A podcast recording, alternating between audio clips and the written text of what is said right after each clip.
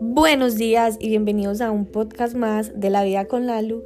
Y hoy venimos con una anécdota de mi mamá que seguramente a ustedes les ha pasado o en algún momento han identificado este patrón, pero eh, como que no le habían dado pieza a esa idea o tal vez no lo habían reconocido porque uno muchas veces no reconoce una idea hasta que alguien le da como la forma.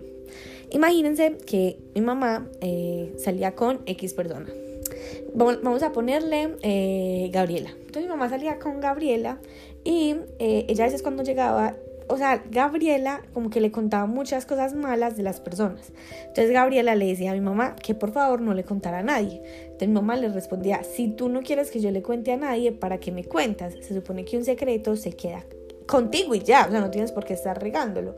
Entonces mi mamá llegaba y me contaba eso y literal, yo le decía a ella, o sea, tú permites que ella eh, venga, eh, te saque toda la mierda que está sintiendo, que está pensando, y tú simplemente la procesas, aunque digas que no te importa, vienes y me la cuentas a mí. Yo no sé tu ma, si tú no pones límite, pero a mí no me vas a llenar de eso. Yo no quiero recibir ese tipo de palabras. Las palabras son energía y yo no la quiero recibir. Si tú la quieres recibir, vaséala tú pero en mí no la deposites. Y así muchas veces nos pasa. No es uno ser mal amigo, es que muchas veces llegan las personas a depositar un montón de cosas malas sobre nosotros y nosotros las aceptamos. Y tú en algún momento puedes decir, ¿sabes qué? Gracias, pero no lo quiero. Así es con mi papá mi papá es una persona muy negativa. O sea, si yo soy así de positiva es porque mi papá es todo lo contrario. Entonces mi papá es con estos términos. Si yo salgo, él me dice, cuidado que te van a violar, cuidado que violaron ayer, cuidado que te van a atracar. O sea, así. A mí me toca estar como blindándome. Yo siempre digo, cancelo, cancelo. Esas palabras no me responden, no me, no me corresponden. Esa energía no me, no me llega a mí y yo simplemente cancelo ese tipo de energía. En algún momento estallé y lloré le, dijo, le dije, estoy cansada de que llevemos 25 años y tú en 25 años me has depositado la misma mierda siempre.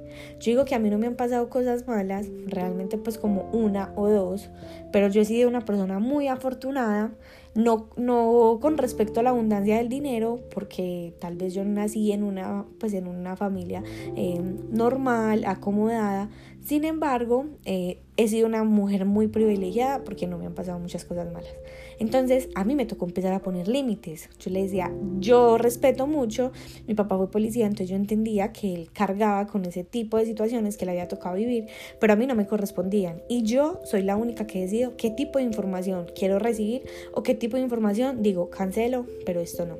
Así que hoy eh, mi pregunta eh, es si tú constantemente te estás cargando con la mierda de otras personas o si te estás dejando como perturbar por cosas que no te corresponden. Eso no es ser mal amigo, eso no es ser mala mamá, eso no es ser mala hija, eso no es ser mala hermana. Simplemente es poner límites, porque cuando tú pones límites le estás enseñando a las otras personas a poner límites también.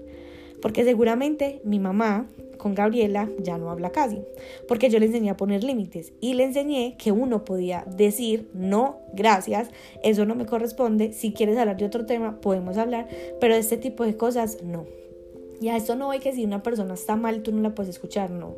O sea, hay comentarios de comentarios. Si tú permites que una persona venga y te hable mal de otra persona, tienes que evaluar por qué te están viniendo a ti, justamente a ti, a hablarte mal de esa persona. A mí nunca, realmente casi nunca, vienen a decirme algo malo sobre otra persona. Porque yo no soy partidaria de eso. Porque yo no les doy la confianza para eso. Y eso me encanta. Así que pon límites. Eso no te hace una mala persona. Y cuida tu aura, tu energía y todo lo que tengas a tu alrededor. Y recuerda que cuando tú pones límites, le estás enseñando a las personas que amas también a hacerlo. Porque no hay mejor forma de inspirar que con la acción no solamente palabras. La acción es la mejor forma de inspirar. Los amo, las amo. Gracias por estar acá y nos vemos en el próximo episodio de La vida con la luz.